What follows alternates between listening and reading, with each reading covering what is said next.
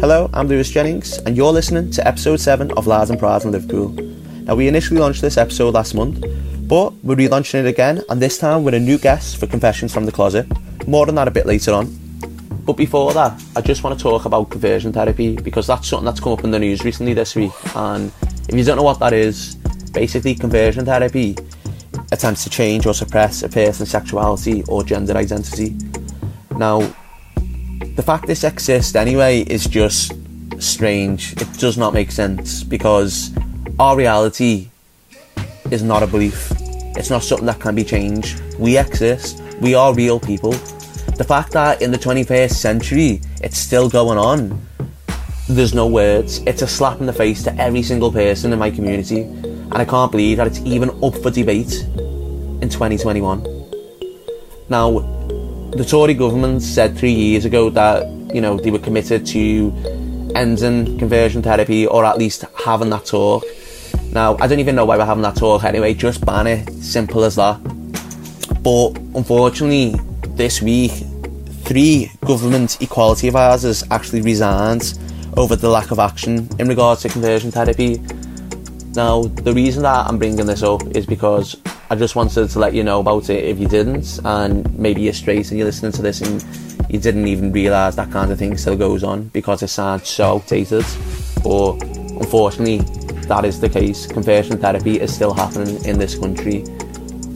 Anyway, back to today's show because we've got three amazing guest lines up for you, including Olivia Norma, who, in the dialogue, discusses the lack of representation for black queer people in television and film. She also opens up about dealing with racism from a young age. Then, in Confessions from the Closet, we hear from Ree Grugel, who talks about coming out as trans in an all lad school and what that was like. And this week's Queero is Detective Sergeant Christian Owens, the first serving police officer to transition in Merseyside Police. So my first guest today is Olivia Norma, and Olivia, thanks for coming on. Uh, we, we first met last week. We were on the Jermaine Foster show talking about LGBT representation on the media. So, how did you find that experience? First off.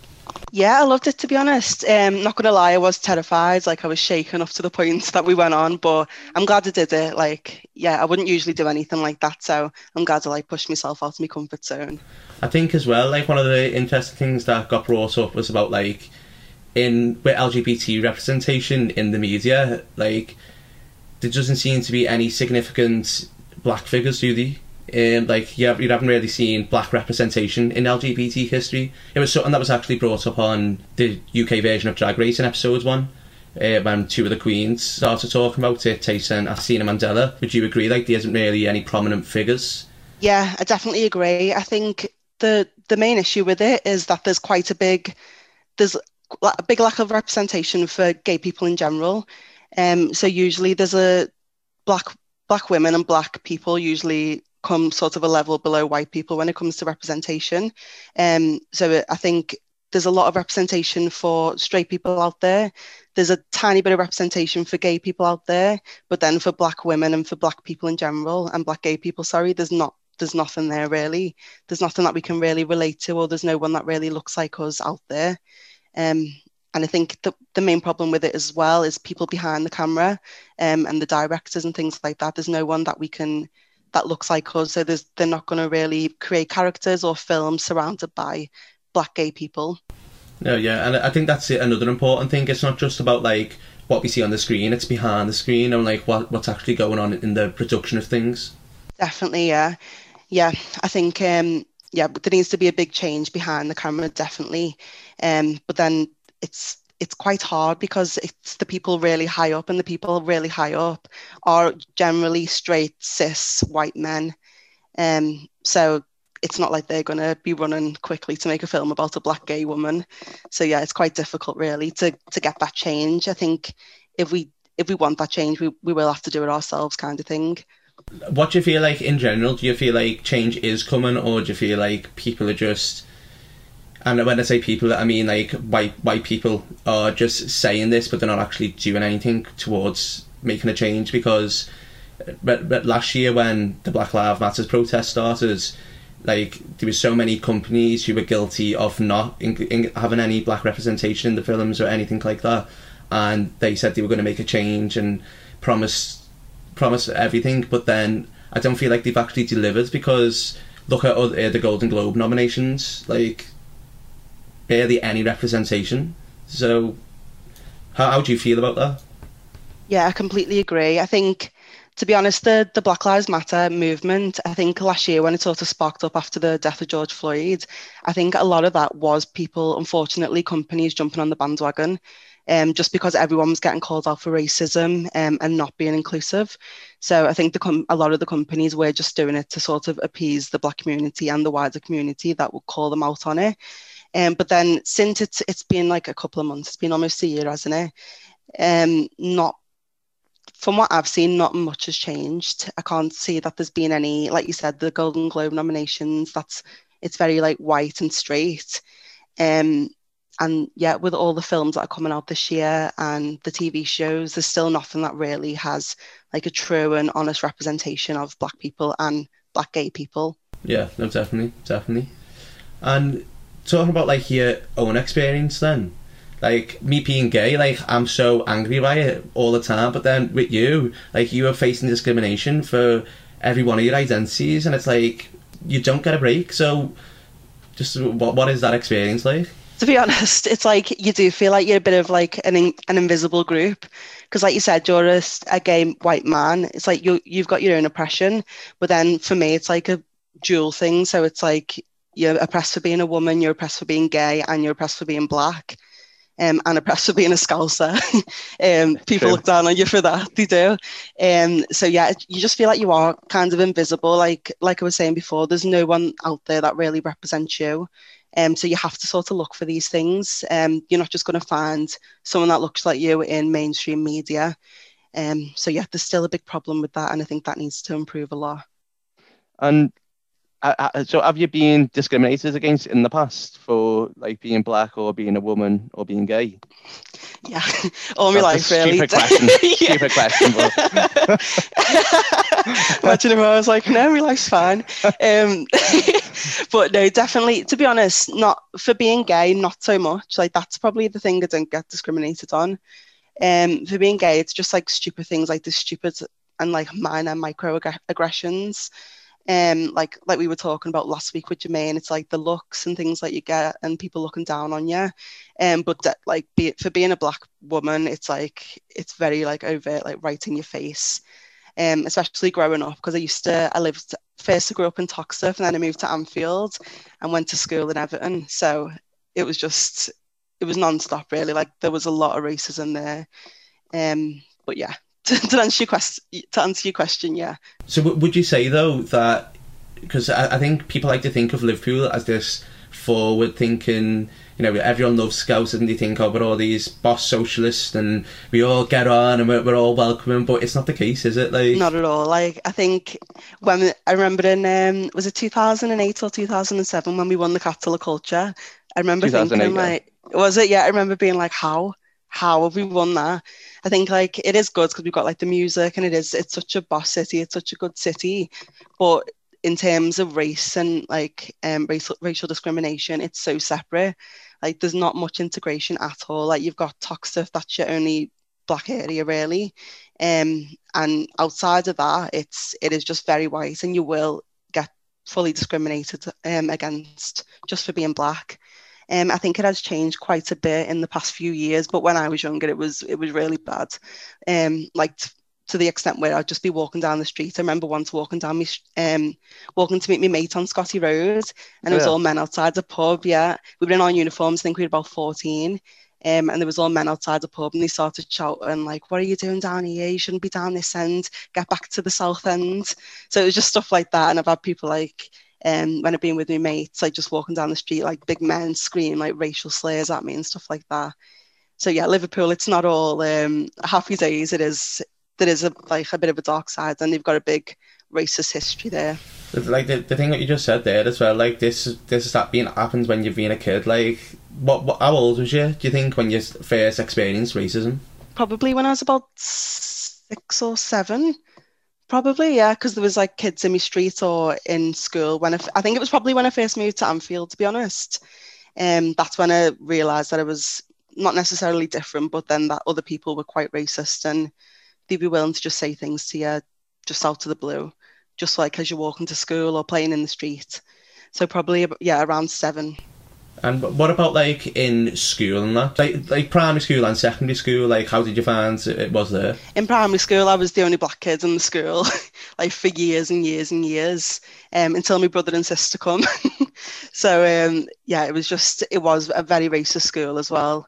Um, I get stuff all the time there, and then when I moved to secondary school, um, there was a few more black kids, but then again, it was like I think there was me and maybe three other kids in the year that were black. Um, and the school was very racist as well. I remember once like um, raising a racial incident with the head teacher, and the head teacher herself was like, "Oh, I used to say all this kind of stuff myself." I remember being like, "You're meant to be the one that's What? helping." Honestly, I remember being like, "You're meant to be the one that's helping me," but yeah, it was me and I had this one mate. Um, we used to constantly argue with teachers. Um, and just pull up racist stuff all the time because it was it was quite bad.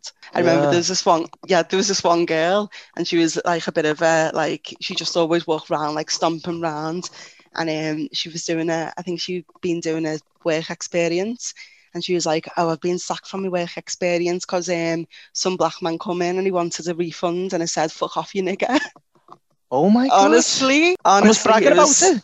Bragging and all the mates were like, oh, girl, that's so funny.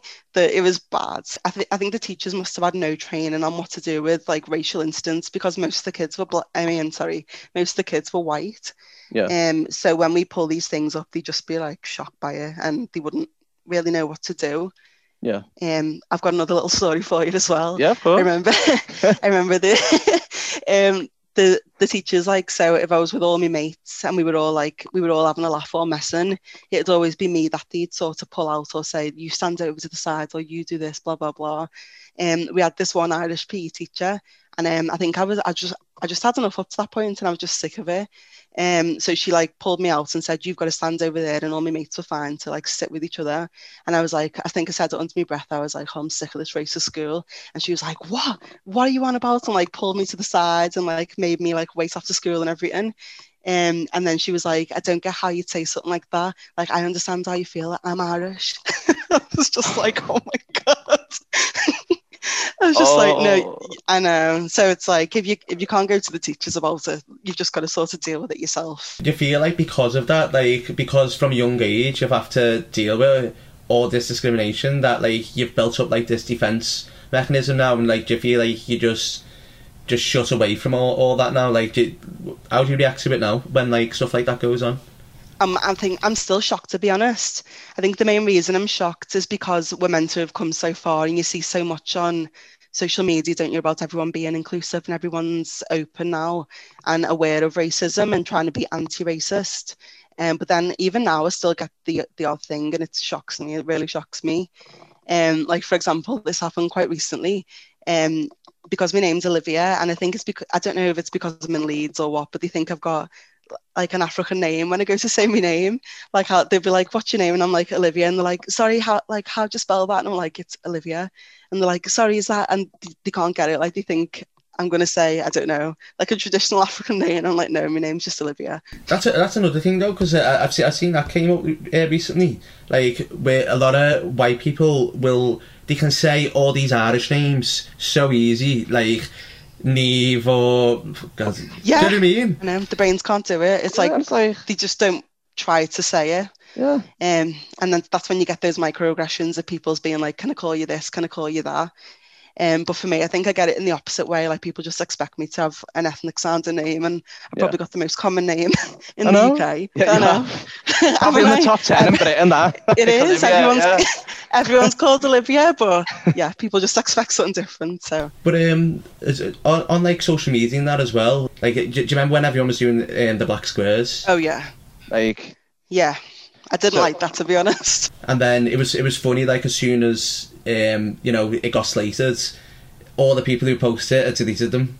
And it was just that. some of them deleted it even before that. They like they posted it for the day and then deleted it right after. But I think with that, people were literally just ticking a box, weren't they? Just to say, oh, yeah. oh I did it, I support it. But if you're not actually going to learn about these things and change your way of thinking or educate yourself, then what's the point? But then I think um, for white people, maybe not so much on social media, but they should just be educating themselves, I think, because I think they've sort of lived in a bubble up until recent years, which is weird. They just weren't aware that this kind of thing existed. Like you get loads of white people saying, "Oh, like race." People even say racism's over. It's it's done with. We dealt with that like years ago, but I think this bubble's being popped, and people are now realizing, "Oh, I have been privileged, and I have been have benefited from being white." Um, so I think just education on that and sort of acknowledging your privilege, that's enough. Just learn learn about what's going on in the world. Yeah, hundred percent. Like I, I think that's what a lot of them seem to struggle with. Like they can't accept this white privilege that they got. Like, mm. do you know what I mean? It's like I agree. Yeah. It's like they think that like, oh, well, I didn't ask for it, but I've got it. It's like, well, you've still got it. Do you know what I mean? Like, yeah. Respect what you've got and like use it to actually yeah. do good.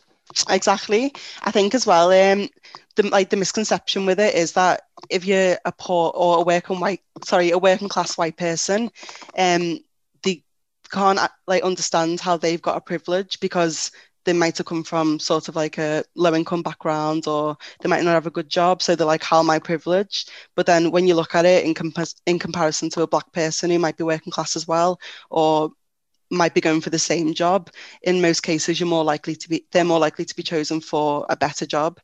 Um, so that's where the privilege comes from. And, and this was about um, Jermaine show last week, Paul, because you're in relationship, aren't you? And you were saying about like when you're out in public and like you're kissing your girlfriends or whatever, you get like stared at. Like what? What? What, what happened there? So what happens? Um, so yeah, like I was saying last week, if I am sort of holding, I try and shy away from it. To be honest, I don't really like holding hands in public because of this. But it is, it's the older black people that'll they'll sometimes tut at me as well, or like they'll look me up and down and they'll fully snarl me. Um, but yeah, there's just like a there's a deep rooted homophobia in the black community, and I think it really shows. Um, I I think most other well other people wouldn't really see it, but I see it all the time. Um, I think it comes like in a lot of the sort of black music and things like that, there's a lot of homophobic slurs that are used or songs that are fully homophobic. Like I remember when I was little, like hearing these songs and I didn't know it was home they were homophobic songs and I'd be like singing along and everything. Um, then I realised like later on, like what the hell was I singing? Um, but yeah, it is it is a big problem. Like they do they just don't like to see it. They don't like to see it. Um, and it's, a, I think they sort of look at me as if to say like, not you like as if white white people can do it but not you i think i think it probably comes down to representation as well like we were saying um, I think because they don't see any black gay people and they've been taught since they were little that it's the worst thing in the world. Like they honestly think it's it's awful.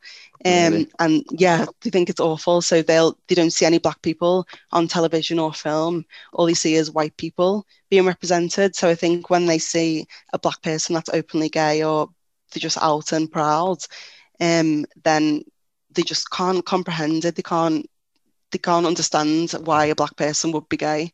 Um, so they will they sort of think you're doing something completely wrong. That's why you get the looks and the tuts and everything.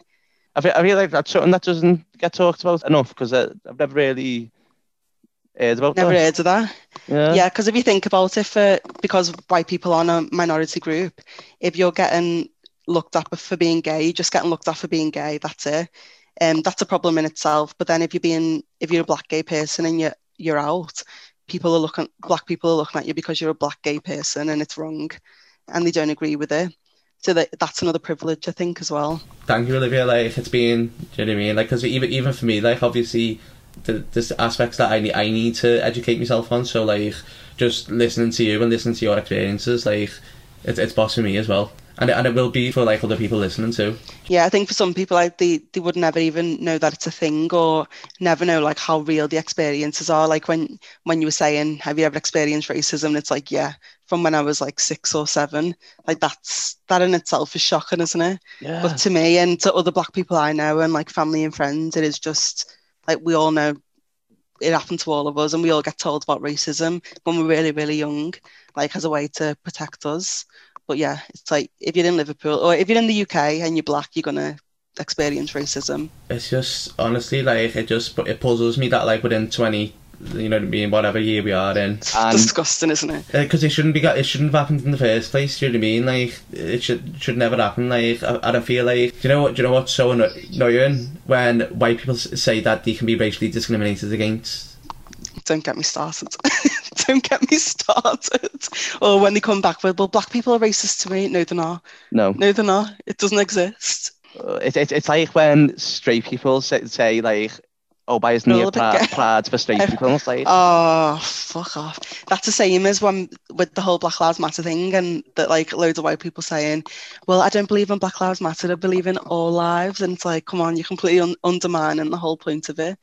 Exactly, because like, if you, if what you, are you trying to gain? Yeah, if you think all lives matter, then you wouldn't be saying all lives matter. You'd understand that the reason Black Lives Matter is because black people are always discriminated against from yeah. the moment you're born. Like you, you yeah. discrimination daily. Like from six year olds, you've had to confront that. Like yeah. It, eh, I know it's it, we could go on for days. It, it is it's really appalling.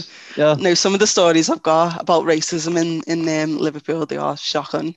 Like it is really bad but yeah, hopefully we are going in the right direction and it has improved and it is improving. But yeah. I think like because it's it's been so bad for so long, it will take a long time to fully like eradicate it. Yeah. Do you, do you think that like it, will happen within our lifetime? Or no, no, I don't think so. Unfortunately, no. There's a generation above us that the like most of them are racist. A lot of them are racist, and then with the kids growing up now, there's still the ignorant ones. So we needed to completely fizzle out and keep educating generations and generations. But I think it'll be a long time after after we're gone.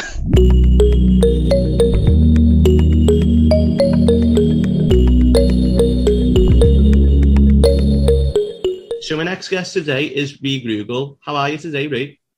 I'm fine, thank you. How are you? Brilliant, yeah. Thank you for coming on such a short notice. That's fine. So you're 19, aren't you?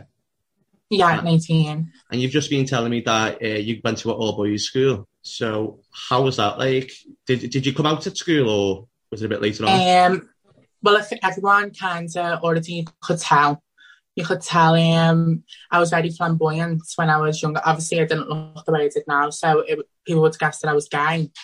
Um, so I came out to everyone, including my family and all my friends in year nine.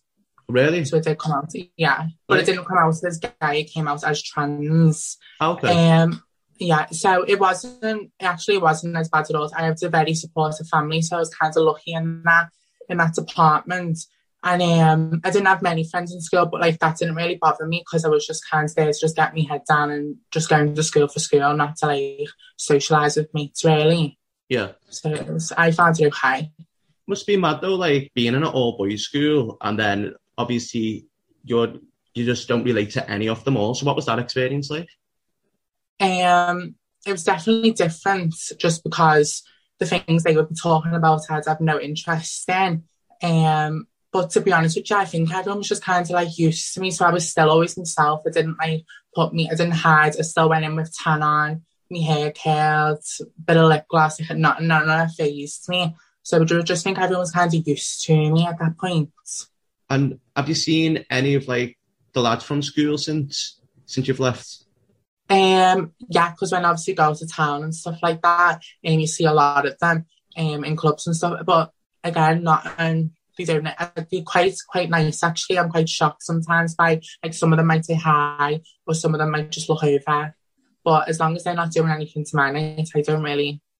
It doesn't really bother me. And what about like the teachers? How did they react? Um, there was some teachers that were a little bit. Um, I remember I posted a picture one time on Instagram, and I got called into an office, and they asked me to remove it. Oh, really? Um, because yeah, because I had the school uniform on. Um, in the picture, and they wasn't really happy, but I didn't remove it obviously because I wasn't going to do that. Um, let them win anyway. Um, and my mum rang up and she kicked off. Good. So it sounds like yeah. you've got a, quite, quite a supportive mum then. Yeah, and, and a supportive dad as well. My dad's yeah. very supportive. And did they always know, do you think?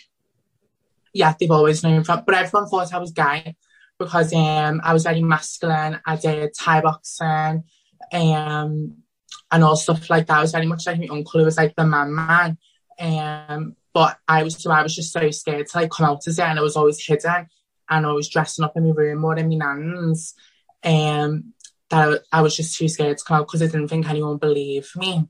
So, but then as soon as it came out, it, it just took me time. It didn't rush into anything, and then it just led me to where I am now, which I'm glad. And what was that process like, getting from initially coming out to where you are now? Um, it was long, um, but I definitely just say not to rush into things because I'm just so I'm glad I at the beginning I wanted to rush into it. I wanted extensions when my hair was so short. I wanted all these type of things, but I just stayed because I was obviously in an all boys school. It took me time till I left school, and then when I left school, that's when I started to step up my transition a little bit more and get the process going. So did you go to Tavistock or anywhere? Um, no, I only started my hormones eight weeks ago. Okay. Um, because I was yeah, I was waiting for so long. I went to the GP, but they were literally no help um at all until I heard from another trans friends of like a, a clinic to go to, and then I went to him and was straight put on hormones instead of waiting the whole route of waiting years to be seen, which is a joke in my opinion. Yeah, like isn't the waiting time something like five years at the minute? Yeah, it's a, they're still on people from 2017. I've heard, which is an absolute joke, um, and not acceptable. And you, you know, like when you go to the clinic, what what's the type of things that like they say to you? I've always wondered that. Um, so when I went, we just had I was with my mom, and he was just asking like questions like how how long you been living as Ray for, um, but like obviously I've always felt like Ray on the inside, but how long how long have been Ray on the outside? Um, and I've got a supportive family and friends. Um, they can ask as well if like if like what's it like depression and stuff like that because obviously hormones can kick off them sort of things. So they have to like sort of make sure to do what's best for you and your obviously your health and and stuff like just like all like basic questions on um just how you feel and stuff like that. And you feel like you're fully supported by them when you're there?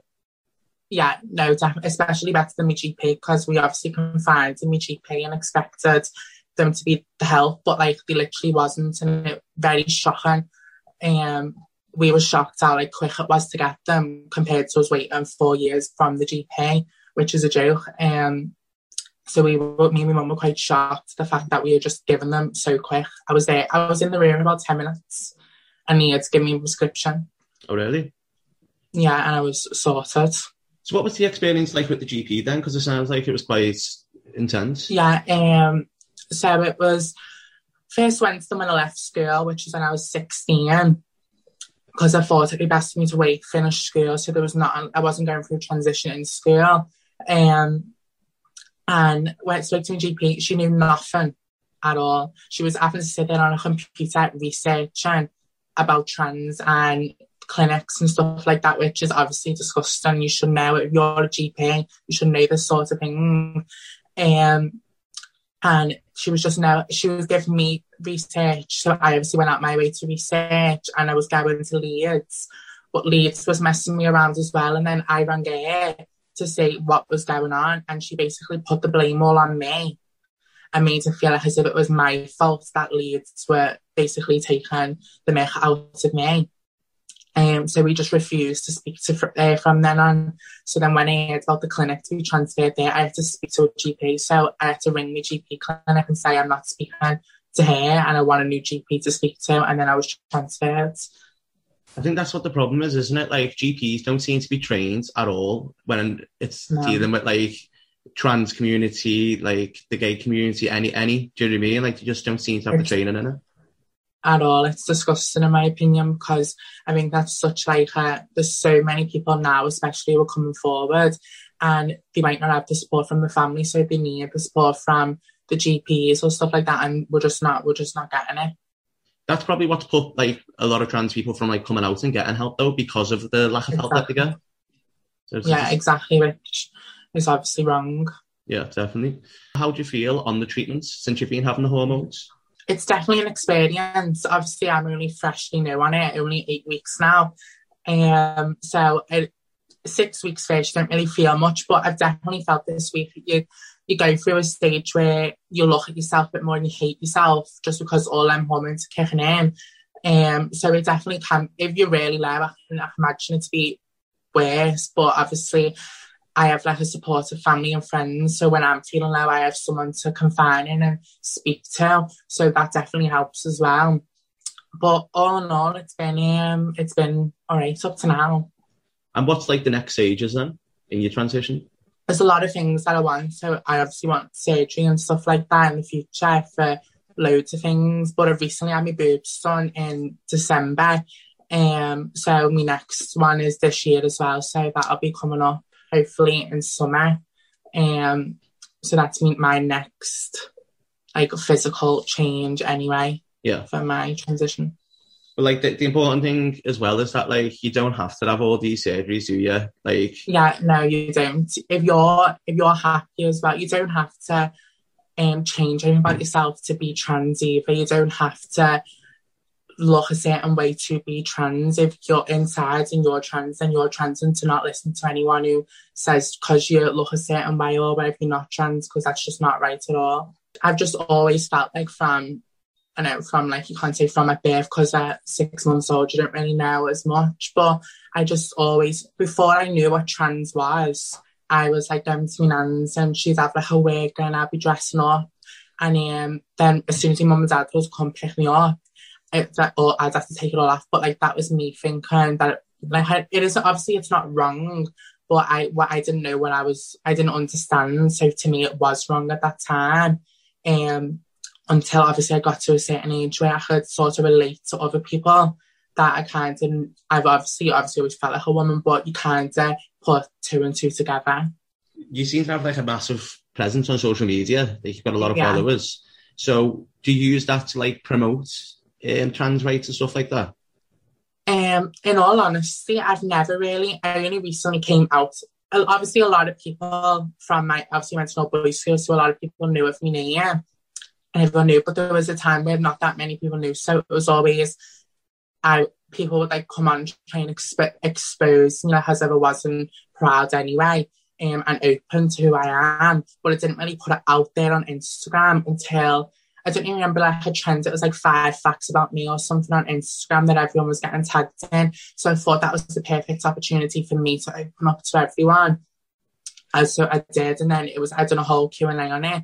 But I've never really been one of them type of people to go out and research all about trans and stuff like that, just because I knew who I was just wanting to get who I was and understand who I am first before I'm putting myself out there and research and all other stuff as well. Yeah, no, completely get that.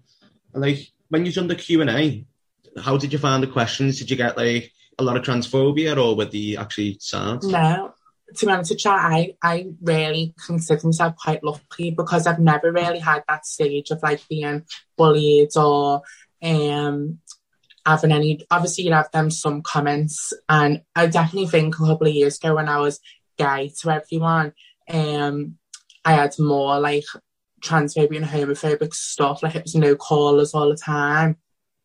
But it was always social media. It was never in person or anything. You've got such like a positive story though. I think like it'll be inspiring for so many like young trans people yeah. because you, have got you've had such a positive reaction and yeah, you know you, you're, you're so confident in yourself. Like it's so nice to see because when I've spoke to like trans people in the past, young trans people, like they haven't always had a good experience growing up. Yeah. So that's why I hate sometimes like my mum was going in on me the other day when I was talking about obviously this podcast. I was like, sometimes I hate telling my story sometimes because I hate other people like thinking I'm like putting all my where I've had the best experience. I don't want anyone else out there thinking, oh my god, I wish I had that that experience, stuff like that. So that's why I hate talking about it sometimes. But my mum's like, no, you need to not think like that because people will look up to you and want to listen to your story. So I just had to um, think, okay, there is something I can share and not feel guilty for other people. I have to like put myself first as well. Yeah, no, exactly. Because I think what's important is that, like, yeah, there might be a lot of negativity, and there's a lot of negativity around young trans yeah. people. So it's important that we also like shine a light on all the positive stories, yeah. such as yours. Exactly no, definitely that's what my mum was saying to me as well.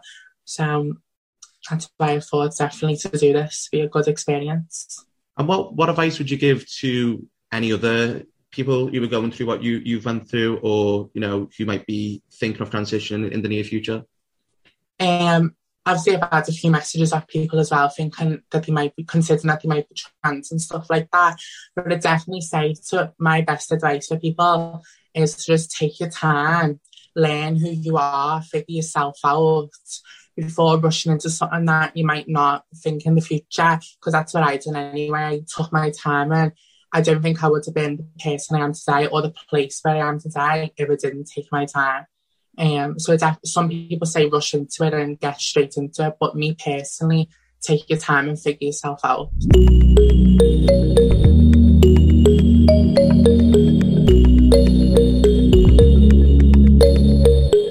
Yes, today is Detective Sergeant Christian Owens from Merseyside Police.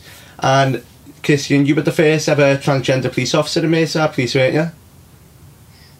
So, um, I'm the first serving police officer in Merseyside to transition uh, whilst serving as a police officer.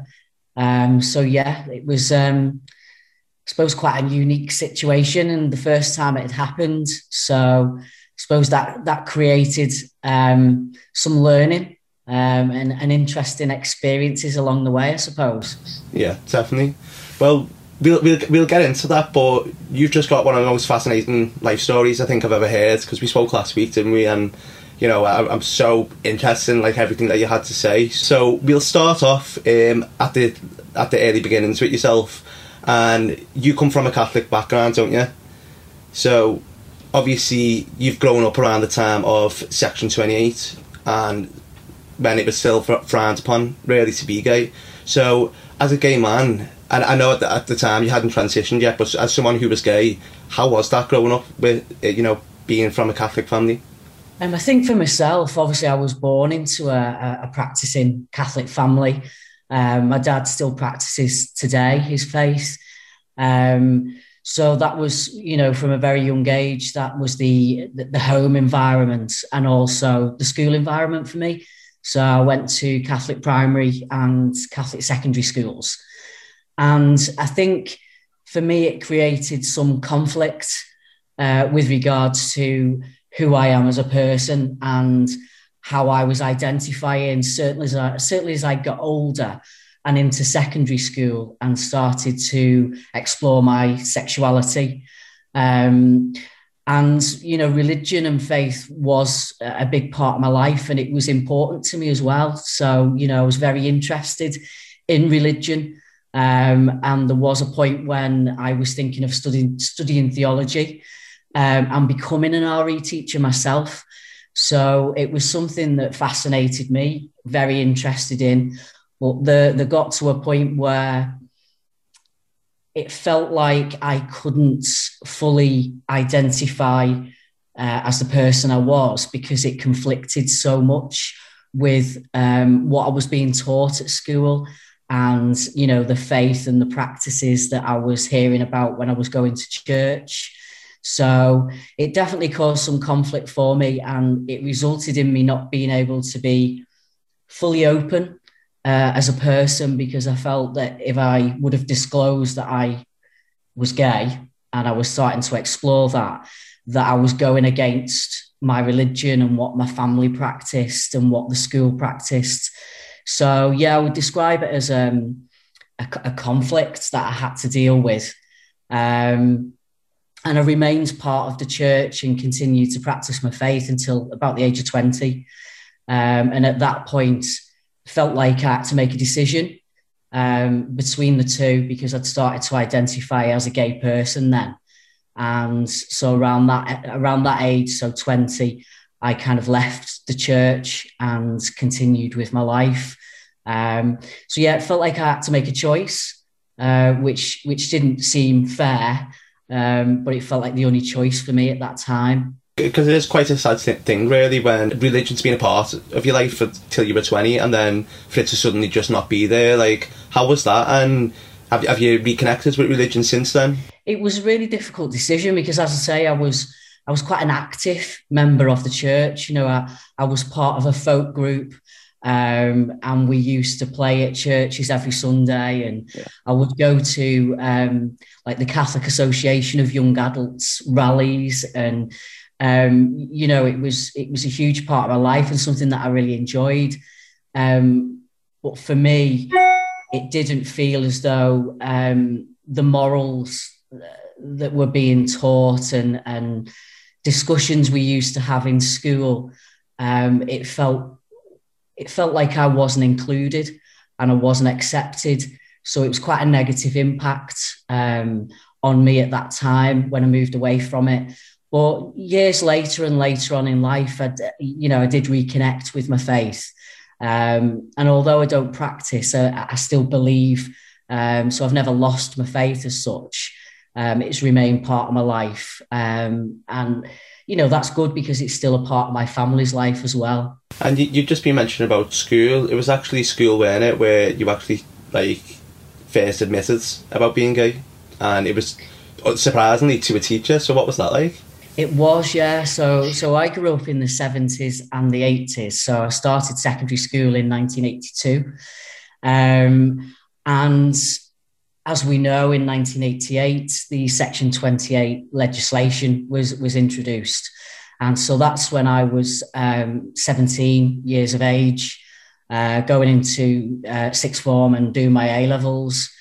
And at that time, I had got to the point where I knew I was gay. I wanted to explore that, but I didn't really know how to do it.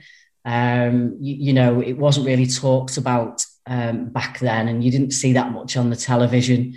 Um, and certainly at home, for me, it wasn't it wasn't talked about at all. Um, so yeah, I think I started to really struggle at school because I felt quite alone and quite isolated, and that led to a situation with a teacher of mine um, so he was my German teacher, German O level teacher. And um, I think because I was struggling so much and I'd started to drift quite a lot, um, you know, I was quite lost really. Um, and he obviously noticed and he took me to one side one day and we sat in a classroom, uh, just the two of us. And uh, we must have been there for a couple of hours. And um, I, I hadn't spoken one word because I, I was quite insular um, at that time, very shy, um, awkward, and probably a lot to do with what I was going through. And in the end, he just come out and said to me, you know, the way you're feeling right now and how you are, is that because you're gay? Is it because you're struggling with your sexuality? And when he said it to me, I felt this overwhelming feeling of relief that somebody had finally recognized um, the struggle that I was going through. But at the same time, I still didn't know what to say. Um, and I just sat there thinking, I want to speak, but I just can't. And no words would come out of my mouth. And um, in the end, he just looked at me and he was obviously just trying to make it a little bit easier for me. And he just turned around and said to me, Look, if it is because you're gay, you're not the only gay person sat in this room. And I just took a deep breath and thought, wow, do you know, first of all, I thought there's somebody here that is going to be able to help me. But then I also thought he'd taken a massive risk for me to help me because it was 1988. That legislation had been introduced. And as we know, it, it meant that um, you know, anything about homosexuality couldn't be taught in schools, it couldn't be talked about. And certainly teachers at that time couldn't disclose um, anything about their personal lives um, if they identified uh, as gay. So for him to come out and, and say that to me, um, I was just so grateful to him for um, for putting himself out there, really, uh, to help me. And then that was the start of like a a lifelong relationship because you're still friends with him to this day, aren't you? Yeah, we we obviously uh, had a, a, teacher and pupil relationship at that time. Um, as I moved on in, into sixth form, he, he did kind of help me and and guide me and signpost me to to LGBT um, yeah. support mechanisms. Um, but after I left school, uh, we became friends and continued our friendship throughout life. Um, I, I, still know him today. We're still very, very close friends. Um, and I visit him regularly, and he's been a big part of my journey of transition as well. So um, he actually took me to, to the very first gender reassignment appointment that I went to um, for my kind of surgery appointments. It was uh, him and his husband um, that took me there. So yeah, our our friendship that we made um, back then in school has remained really um, solid, and he's remained a, um, a stable part of my life. That um, somebody that's that's really helped me to um, to navigate my way around the LGBT community in a in a safe way. Do you know when I was a when I was a young person and I really needed that guidance. Definitely, and I think it's important that every like young LGBT person has their own like queero growing up. Do you know what I mean? Someone to help them because eh, it, it's not always like we can relate to every adult. Whereas if we've got, if we've got someone who's also gay, who's growing up and has been through it, like and it's their lived experience, we can learn so much from that. And I think that's why it's so important. Like people like yourself, like doing what you're doing being so active in the community. Like you're a massive inspiration, and what your teacher done for you, you're now doing for so many others. I think that's why I, I do, you know, do what I do today because I did have strong influences and role models like him. That at a time when I was struggling, he really helped me. And I think it's important for us all to have somebody or a number of people in our lives like that, but particularly at school, I think. When you, you came over to Liverpool, didn't you? From, from Runcorn. And what was that like when you first came over here? Like, I'm guessing you could just fully embrace who you was and, and not be shy about it. Yeah, definitely. Um, I mean, I'm not going to lie, it was really scary um, at the same time as well. Um, you know, I was still really young, I was 17. Um, and, you know, I wouldn't say I was a, a streetwise young person either. Um, and I just remember uh, making that first phone call. Um, I walked to a telephone kiosk.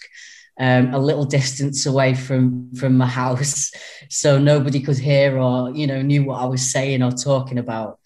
And I actually got put through to um, the, the London Friends switchboard, um, who then signposted me to support in Liverpool.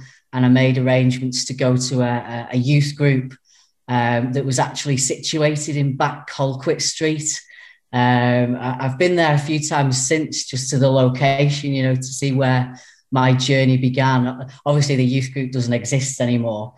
Um, but yeah, I made the phone call, I made arrangements. Um, got me directions of how to get there from Lime Street. Um, and for me, it was a really big thing because, you know, I, I was born and brought up in Runcorn. And, and back then in 1988, um, you, you, know, just getting the train to, to Liverpool was, was a big thing for me. Um, and mobile phones didn't exist. Um, so there was no connection with anybody back home. And um, it was a school night as well for me. Um, so I was I was venturing into the big city, not really knowing what what what I was going to find, I suppose.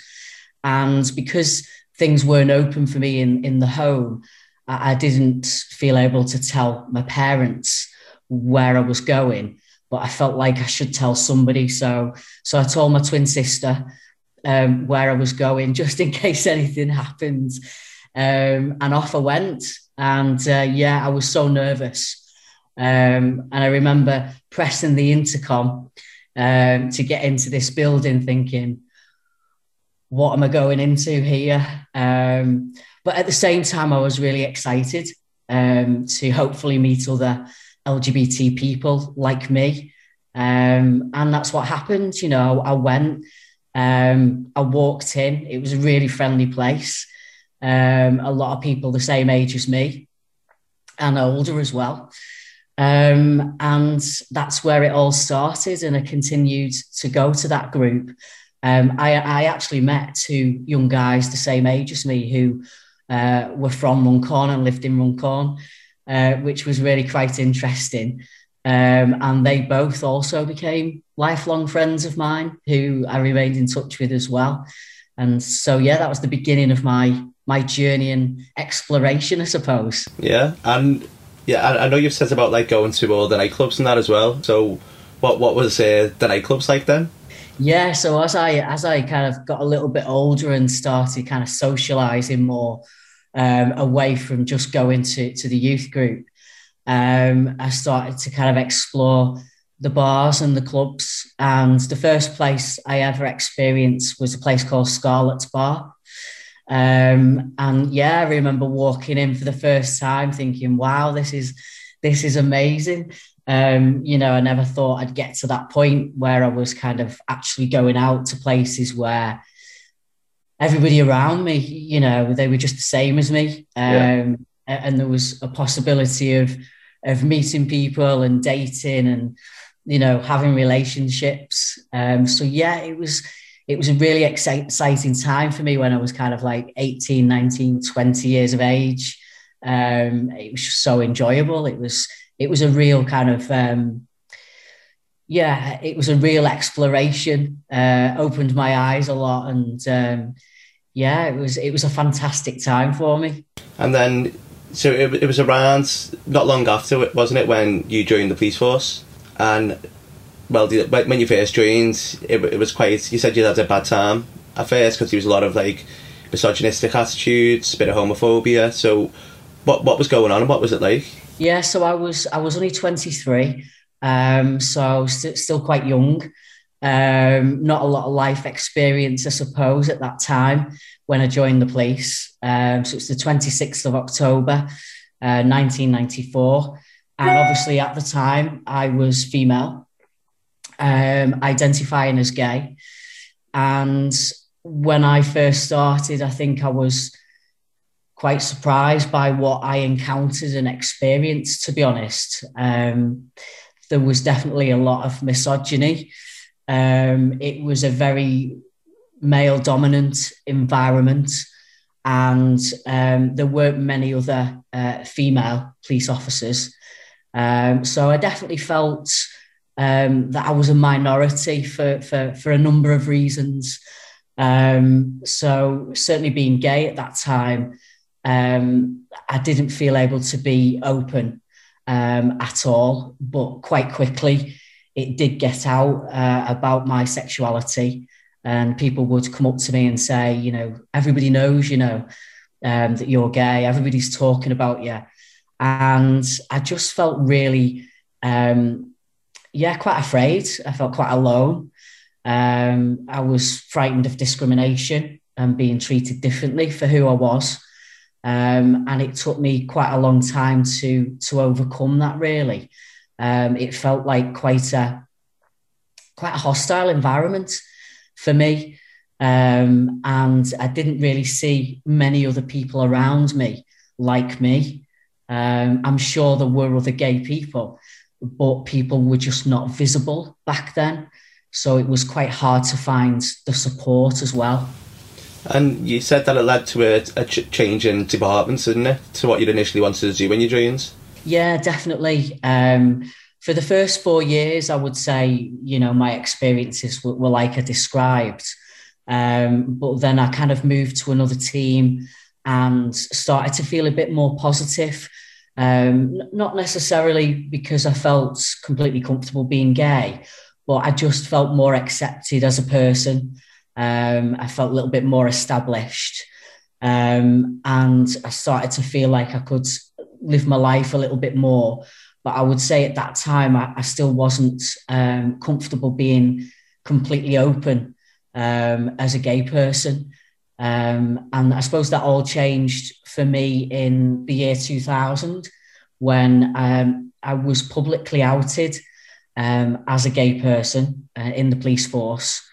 Um, and that was because I'd attended a, a, Manchester Pride event and some photographs w- were taken of me uh, with my partner at the time. And uh, they went into a magazine for, uh, as part of an interview. And somebody obviously got hold of that and it got into the hands of other people. And quite quickly I was I was outed. Um, and I suppose my private life um, became very public overnight. Um, and I think that made me think at the time, I felt quite violated, if I'm honest. Um, it wasn't the way I would have liked to have done it, but it was out there then. Um, but I think the way I felt at the time then, with regards to my gender identity, was it left me feeling that if that is how I was going to be treated as a gay person, how was I ever going to come to terms with my gender identity as a serving police officer? Um, so that led to many years of being hidden, really, with regards to being trans and being able to do anything about my journey. But then, funny enough, it was actually towards the end of the 2000s when you first confided in someone in the in the police force about you know what was going on and that you wanted to transition. So how, how was that? Like that that must have been a massive step. It was, yeah. It was actually in 2009, so quite a few years later. Um, and it might not sound like a, a lot of time that, but for me, it was nine years of struggling with my identity and wanting to do something about it, but just not being able to. And then in 2009, um, I was working as a detective constable and I'd been on a, a busy late shift and I went home that night and I was just online and I got chatting to a friend and we'd actually been working together that day. And I just thought, I've just got to tell somebody, you know, this has got to be released from me. I felt like I was carrying it around with me on my own and I just needed to tell somebody. So I reached out to him. And for the first time ever, I disclosed that I was trans and that I really needed to do something about my gender identity, but I didn't know what to do or how to do it. And I really needed his help. And um, he was amazing. You know, his reaction was brilliant he said, you know, it's okay. I will help you. We'll do whatever we've got to do um, to find you some support. But at that time, I was struggling so much that I didn't even have the confidence or the self esteem to reach out to find any support. So he did all that for me. Um, he started ringing round, um, both internally within the police service, but also externally, um, just to find me some support.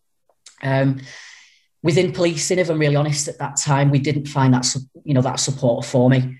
Um, we did find the National Trans Police Association, um, and I was able to make contact with somebody in Gloucestershire um, who was on a similar journey to me. So I did have somebody who I could speak to on the phone, and that helped a lot. Um, but we also found an external group in in Manchester that was a trans masculine support group. So I was able to go to that and, and meet other guys that were, were on the same journey as me. Um, so that was the beginning of uh, what I would describe as my social transition. So I started to transition and identify as Christian, but only in private, so behind closed doors. Um, I didn't actually tell anybody else within the police service um, because it just didn't feel fully safe at that time. And it felt like we needed a lot more education and awareness. Um, and we didn't have any processes in place for somebody to transition. Um, and I didn't see any other trans people either. So I felt a little bit um, quite uncertain and quite vulnerable, if I'm honest.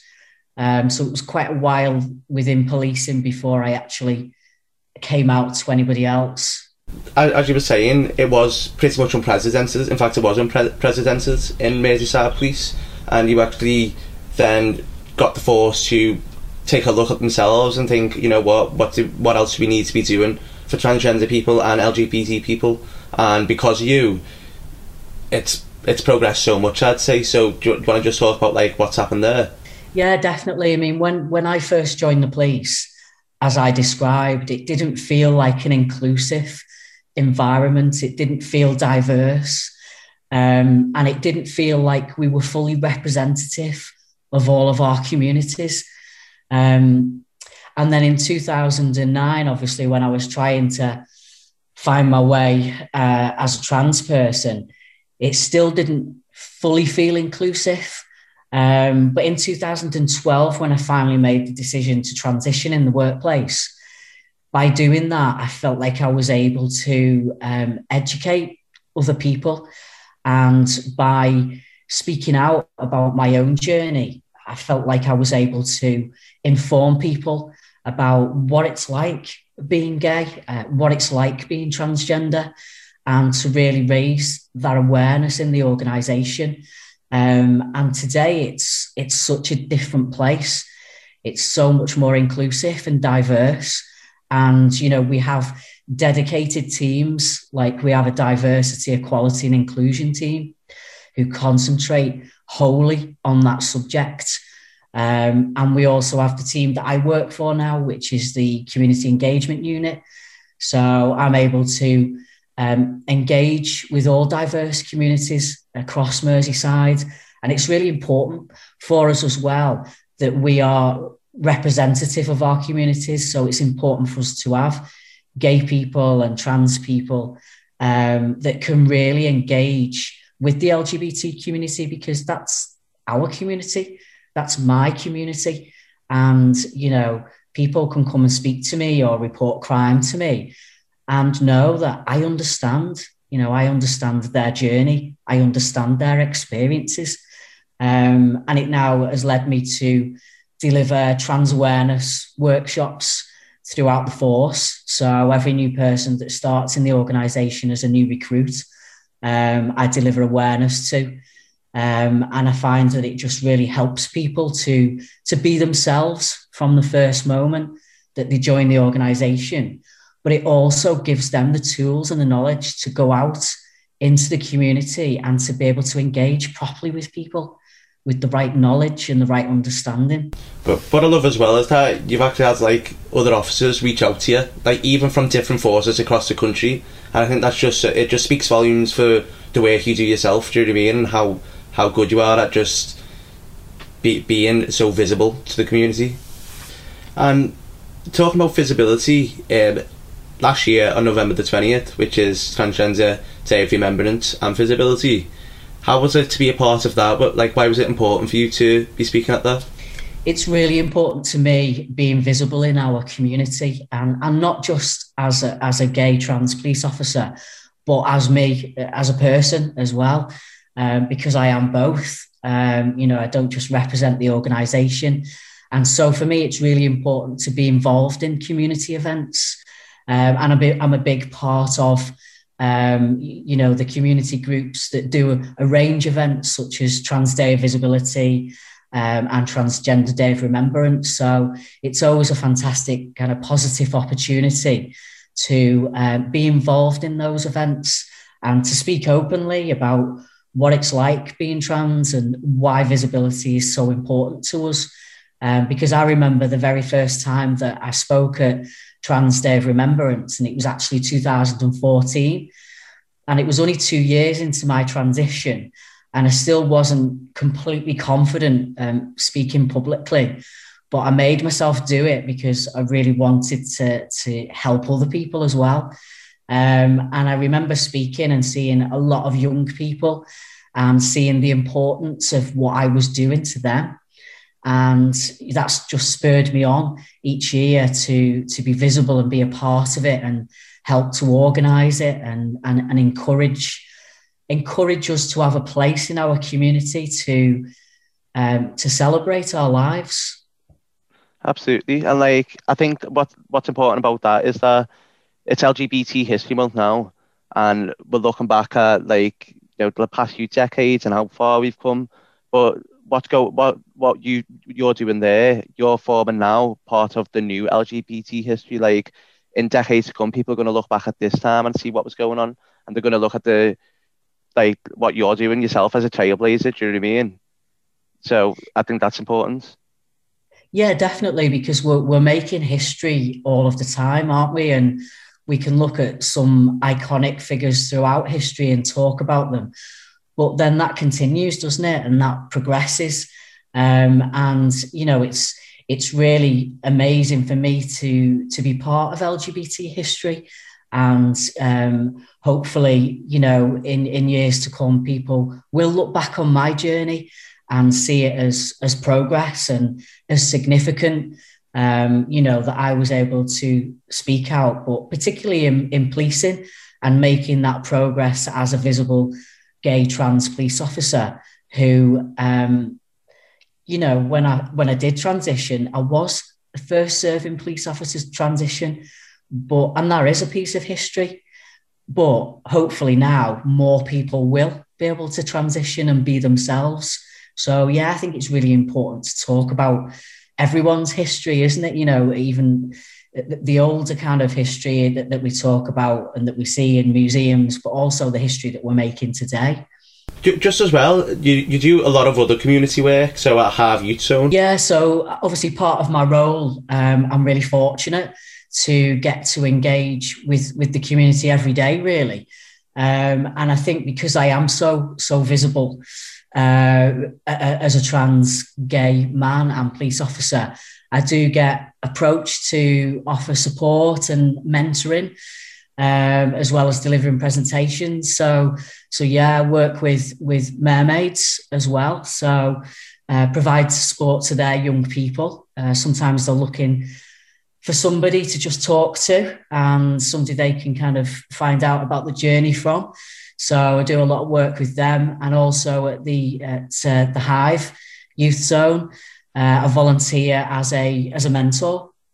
Um, so I go along there and um, support young people, sometimes people that are on the same journey as me. So I can guide them through that as well. Um, and yeah, I also um, established a, um, a, transgender community advisory group uh, within Merseyside Police, which has become a really successful meeting for our community. It was launched in 2017 and uh, we've got some fantastic people that form that meeting, and it provides a platform basically for trans and non-binary voices across Merseyside. So that's also another really positive piece of work that I'm fortunate to be involved in. Brilliant. And, and what about in the future? Have you got any other projects that you're working on that maybe you could tell us about? Or I think in the future, as I as I approach retirement from policing, um, I think I'd like to continue to be uh, a transgender speaker, but to, to expand that more and, and explore that more, really. Um, and for that to become my next, um, yeah, career opportunity, I suppose. Um, I already work across a number of establishments, um, schools, and, and universities. And I think educational establishments um, are really important for me to engage with. So that's something I'd like to do in the future to really get across the the the knowledge and the awareness where it really matters. Uh, you know, when young people are at school, when they're young, when they're needing to to to, to hear about this information, really, as well as teachers and and lecturers. So I'd like to develop that more, and, and I'd like to continue. Um, working with police services uh, across the UK. I'd like to continue the work that I do today uh, in the future as well. Um, and and obviously take some time to write a book as well. Hey, there we go. It's going to be a film one day as well. Maybe, you never know.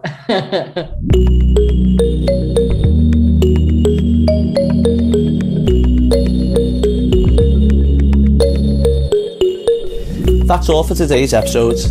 Thanks so much for listening, everyone. And if you've enjoyed this episode, please leave us a rating or review. You can find us on Apple Podcasts, Google Podcasts, Spotify, or Stitcher. We're even on Apple TV now. So yeah, just leave us a little review or rating. Let us know what you think. As well, if you want to get in touch or you want to come on the podcast or you know anyone that does, send us an email to ladandproudin at gmail.com or you can find us on social media and our username on Facebook, Instagram and Twitter is at Lads and Proud In. See you next time.